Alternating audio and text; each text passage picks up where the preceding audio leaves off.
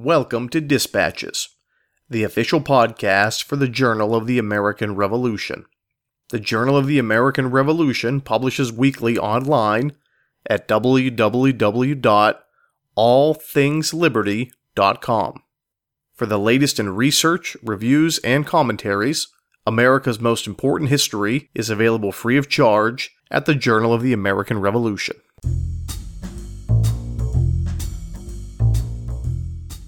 I think it contributes to the understanding of the ancillary effects of the war. It's been said that the war created two nations the United States of America immediately and Canada eventually. That's Journal of the American Revolution contributor Stuart Manson discussing the Loyalists who fled to Canada and their attempts to protect them after the American Revolution. And he's our guest today. I'm Brady Crytzer, and this is Dispatches. This episode is sponsored by the Small Battle series, with two new releases The Battle of Musgrove's Mill, 1782, by John Buchanan, and The Battle of Harlem Heights, 1776, by David Price. Available now wherever books are sold. Hello, ladies and gentlemen, and welcome back to another episode of Dispatches. I'm your host, Brady Crytzer. Today, our guest is Journal of the American Revolution contributor Stuart Manson and he's going to be discussing a little study topic of the Loyalists, refugees who fled the United States for Canada after the American Revolution. Stuart's research is very thorough and it's very fascinating, and it underscores the totality and the immensity and the logistical problems faced by an empire in the wake of an event as traumatic as the American Revolution. Thousands of loyalists, uh, who remained steadfast to the crown needed somewhere to live. Many went to Canada, and it would fall upon the Canadians and the Empire of Great Britain to support them materially uh, until they can get on their feet. So sit back, relax, and enjoy our interview with Stuart Manson. Stuart Manson, thank you for joining us. Thank you for having me. Tell us about your background. Well, I was born and bred in the loyalist city of Cornwall, Ontario, which incidentally used to be called New Johnstown after the original Johnstown in the Mohawk Valley of New York State. And I studied history at the University of Ottawa and I worked as a young man at Parks Canada and in museums. But for the last 26 years, I've been the co owner of an historical research firm in Ottawa called Public History Inc., which specializes in Indigenous projects, mainly litigation and claims at Public History, I've been able to work on projects dealing with subjects from coast to coast, uh, conducting primary source research at Library and Archives Canada, provincial archives, private archives, and write dozens of historical reports. But my work at Public History tends to deal in late 19th and 20th century uh, time period projects for the most part, sometimes delving into the 18th century. But these projects are usually shrouded in confidentiality agreements naturally, so I can rarely talk about uh, the specifics. So outside of my my public history career work, I research and write about the loyalist experience and the early history of Upper Canada, now Ontario. I have a book series called Sacred Ground Loyalist Cemeteries of Eastern Ontario. The first volume was released in 2021, and the second volume is in preparation, and it's due in late 2023 and it's published by Global Heritage Press and distributed by uh, Global Genealogy. And I'm also the proprietor of a micro periodical called The King's Color, a broadside of early Upper Canada. And I've written for publications such as the Loyalist, Get, uh, Loyalist Gazette and more recently, the Journal of the American Revolution. What first drew your interest into this topic? Well, I've always been interested in the the history of uh, the Loyalists and the earliest settler history of Upper Canada, which later became the province of Ontario, because it's a time period of, of great upheaval and transition. It's a topic that links the colonial American experience in the 13 colonies to the British experience in Canada. And the development of a, a, brand new colony, Upper Canada, which was the British Empire's first inland colony. And its early history was uh, really touch and go, uh, touch and go fight for survival in the early years. So it was an underdog story if there ever was one. So uh, I suppose that my interest in the topic uh, came to me at an early age when I was young, every family vacation was a trip to an historic site, whether it be a fort, a battlefield, or a heritage cemetery. And many of these trips were in the Lake Champlain and Mohawk Valley region of New York State, in particular because that's where my paternal ancestors came from. They were members of the Loyalist regiment called the King's Royal Regiment of New York, uh, who later resettled in Canada but I also have a rebel or patriot ancestor or two, one of whom was killed at the bloody Battle of Oriskany in 1777. So my own personal family history highlights the havoc of the period and underscores the characterization of the American Revolutionary War as a, a civil war of sorts. So that's uh, also uh, is, is, of interest uh, to me. And I should also note that in uh, back in elementary school many moons ago, the the school I went to was called Sir John Johnson Public School, named after the prominent loyalist leader Sir John Johnson. So perhaps that was also another contributing factor in my interest in the topic of the loyalists. Who was a loyalist in the American Revolution? Well, in essence, the Loyalists were residents of the American 13 colonies who supported the royal cause during the American Revolutionary War in a variety of ways. The most common was enlistment in one of the various Loyalist provincial regiments established by the British during the conflict. This included the King's Royal Regiment of New York, which was the largest to operate out of Canada during the war. Other regiments included Butler's Rangers, which was headquartered in the Niagara region, and the Royal Highland Emigrants, which was one of the few provincial regiments to be upgraded to a proper British numbered regiment, the 84th Regiment of Foot. But military service was not the only way in which loyalists exhibited their imperial patriotism and support for the crown. Civilians rendered service by providing intelligence and provisioning support, often from behind enemy lines, to loyalist British and indigenous raiding or scouting parties, for example. While there were some loyalists scattered throughout all the 13 colonies, and while their numbers are debatable, it's clear that they were not an insignificant portion of the population. There were um, areas in the southern colonies, for instance, that were hotbeds of, of loyalism, as well as some pockets in northern colonies, such as in uh, New York. And uh, following the end of the war, the Loyalists were no longer welcome in the newly minted United States of America, and thus began the Loyalist diaspora. Most went to Nova Scotia region uh, on the East Coast, but large numbers also settled in what was then called Canada or Quebec, a portion of which eventually became Upper Canada or Ontario. How did Canada view these people?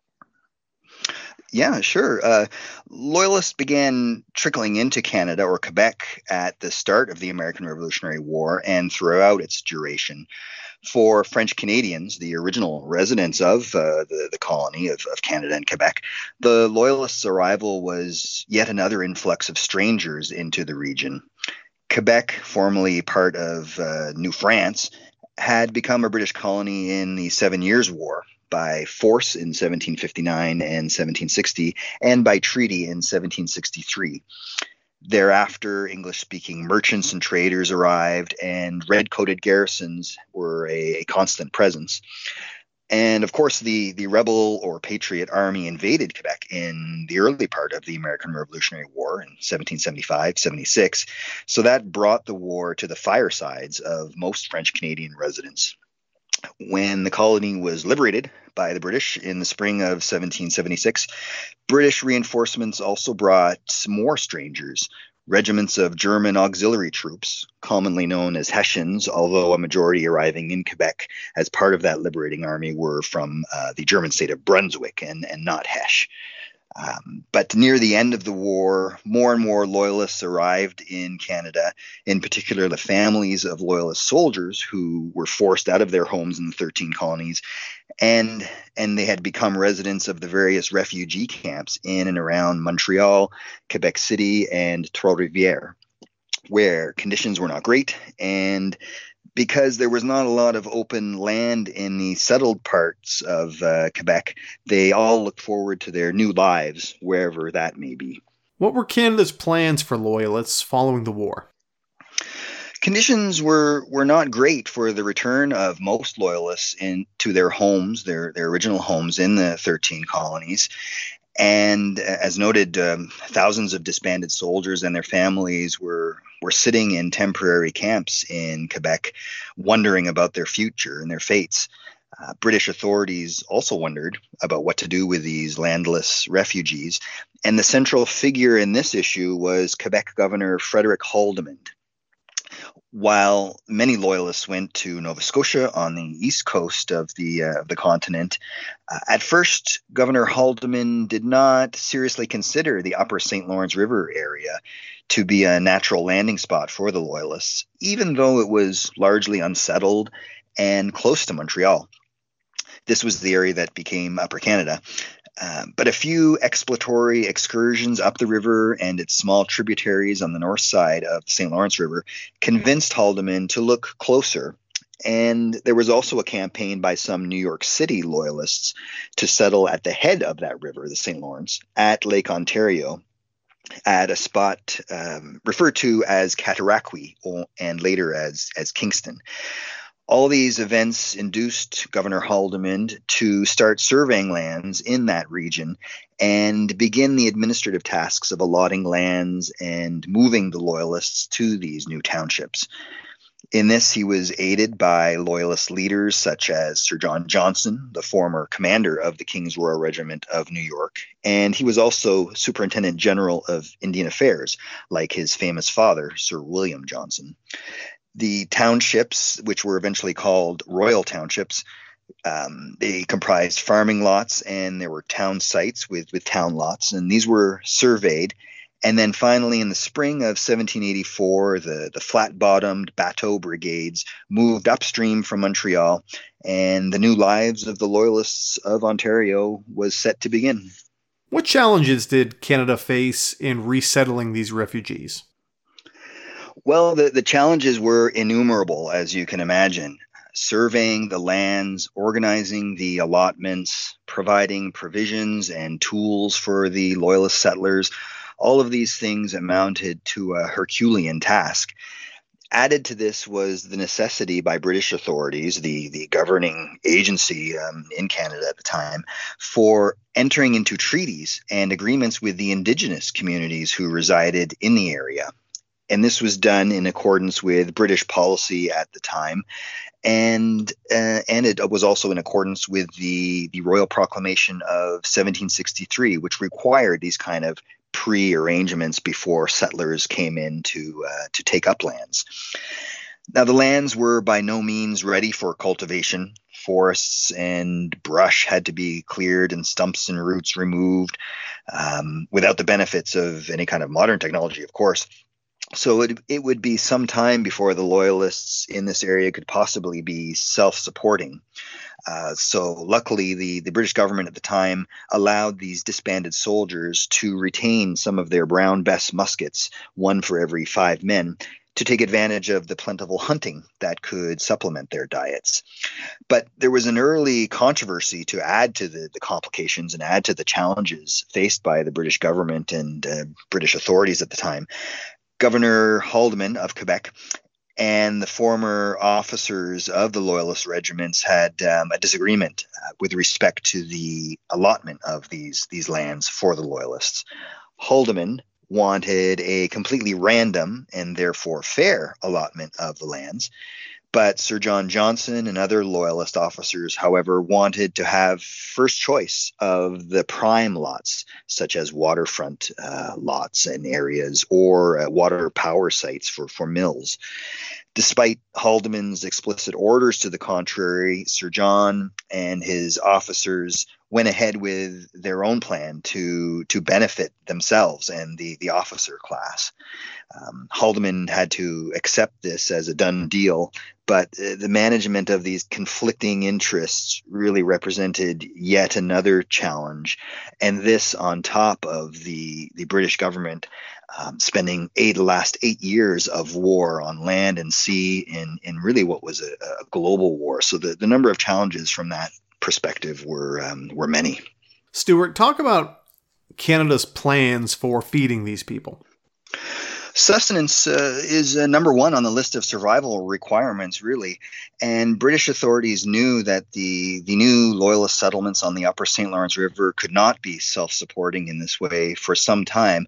So they did two things. First, they fed the loyalists and their families for three years with daily rations there are nominal lists of these food disbursements, which are really useful for historical and, and for genealogical purposes. They're called provision lists or victual lists. But secondly, they desperately searched for sources of good seed that could be used for planting in the new settlements on the, the new farms. This is the main focus of uh, my recent article in the Journal of the American Revolution. And local sources from French Canadian farmers were non existent because there were just no no uh, sufficient supplies of surplus. So the British authorities had to look southward the Loyalist settlements on the upper St. Lawrence River were adjacent to New York State and not too far from Lake Champlain and the area that would soon become the state of Vermont. So it was natural for them to, to look there southward for these essential supplies. But it's uh, ironic, to say the least, that British authorities would look to New York and Vermont for this purpose because Loyalist regiments and their British regular and Indigenous allies had frequently ravaged those same areas during the war. They destroyed hundreds of barns and buildings and thousands of bushels of, of uh, rebel or patriot uh, grain in those raids throughout the entire war one loyalist tasked with making inquiries about getting seeds in New York was prevented from doing so because he was warned that such an attempt would be attended with disagreeable consequences. Eventually, the seeds were indeed procured, and the loyalist settlements embarked on a road to prosperity as part of the British Empire. How did they get support from the British Empire, or did they get support from the British Empire? Well, in addition to providing crown lands for the loyalists' farms and supplying rations, and uh, seeds, and tools, British authorities also set up a financial losses claims commission for the loyalists, which paid compensation to many claimants. The archival records for these claims, which include submissions, affidavits, certificates, and correspondence, offer amazing details about the lives of the Loyalists when they were living in the colonies and, and soon afterwards as well. I wrote an article in early 2022 in the Loyalist Gazette about the, the usefulness of this archival source. The documents are all available on ancestry.com or .ca here in Canada. And while they're indexed on that site, there's an extra resource that's useful for this research a book by Bruce Antliff called Index to Monetary Claims by American Loyalists. It was just published uh, last year uh, by the um, by Global Heritage Press, and it really assists in finding relevant claims within that set of archival records. Now, one might think that the claim that this claims commission was only for well-to-do loyalists, but this was not the case. I've seen many claims submitted in which the claimant didn't even own their own land. The, the claim was for household effects, a few pots and pans and whatnot, and for small amounts of, of stored grain.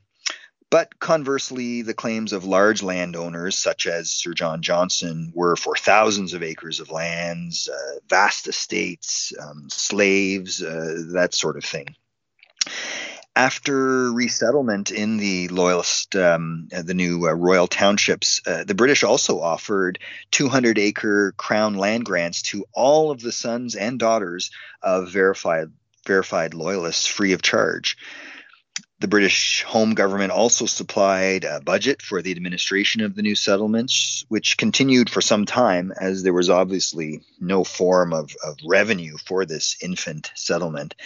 And lastly, of course, the existence of the British Army garrisons in Upper Canada and the area afforded protection for the young colony um, for for some time uh, after after the American Revolutionary War.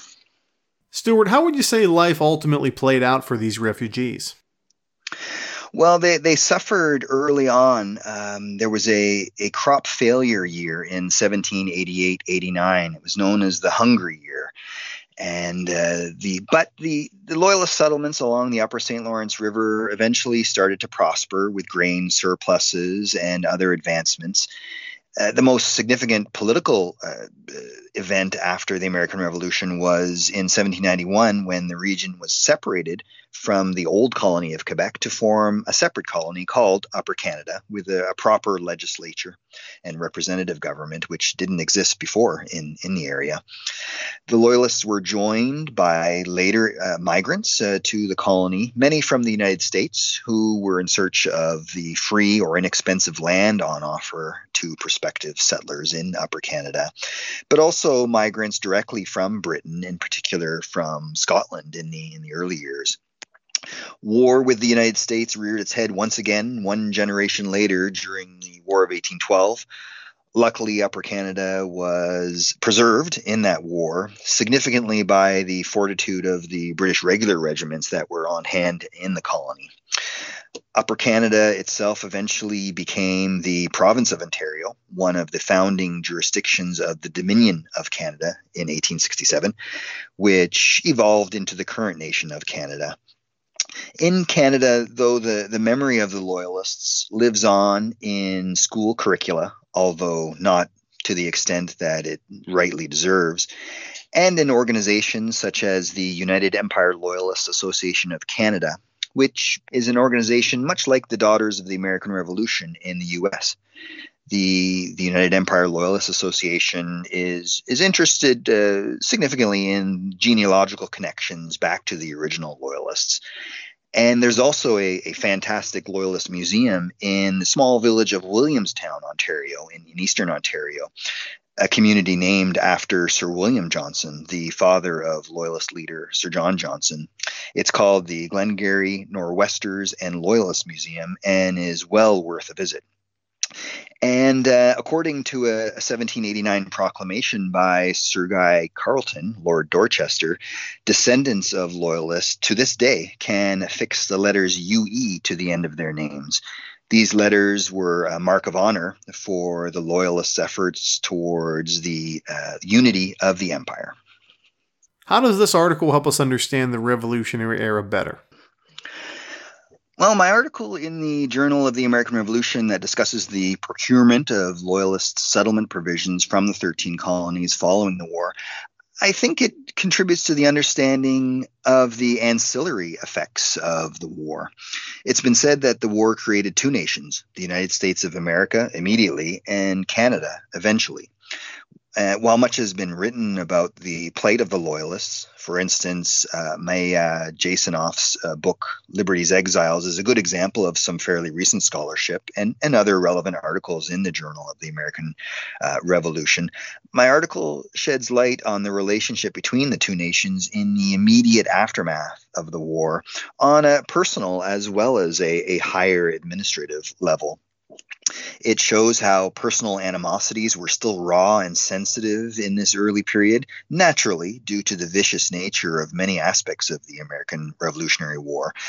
But at the same time, these potential problems were cast aside in an attempt to fill an important commercial requirement of supplying the Loyalist settlements with necessities, showing that a developing commercial relationship between the two nations could be mutually beneficial this type of relationship between the two nations has blossomed into the strong commercial compact that currently exists between Canada and the United States, one which will continue to bear fruit if properly cultivated for years to come.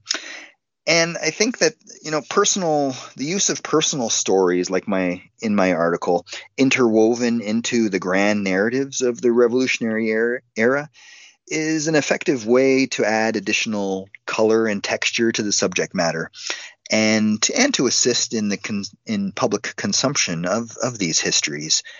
Uh, and this is assisted by the increased searchability of historical records with, with modern records databases and resources and the more broad accessibility of records and scanned collections makes this kind of kind of granular treatment um, uh, possible and and finally, I think that a variety of voices and perspectives in the pages of the the, the Journal of the American Revolution, um, which it always has done, offers real value the American Revolutionary War is so central to the American identity that sometimes uh, an alternate view from the other side of the ledger can help complete the picture and assist in a better understanding of the war, its participants, and, and all of its effects. Stuart Manson, thanks again. You're quite welcome. The music played in this episode included works by Kevin MacLeod and the Sturbridge Colonial Militia. Any unauthorized reproduction or use of this podcast, without the express written permission of the Journal of the American Revolution, is strictly prohibited. For everyone here at Dispatches, I'm Brady Crytzer saying so long.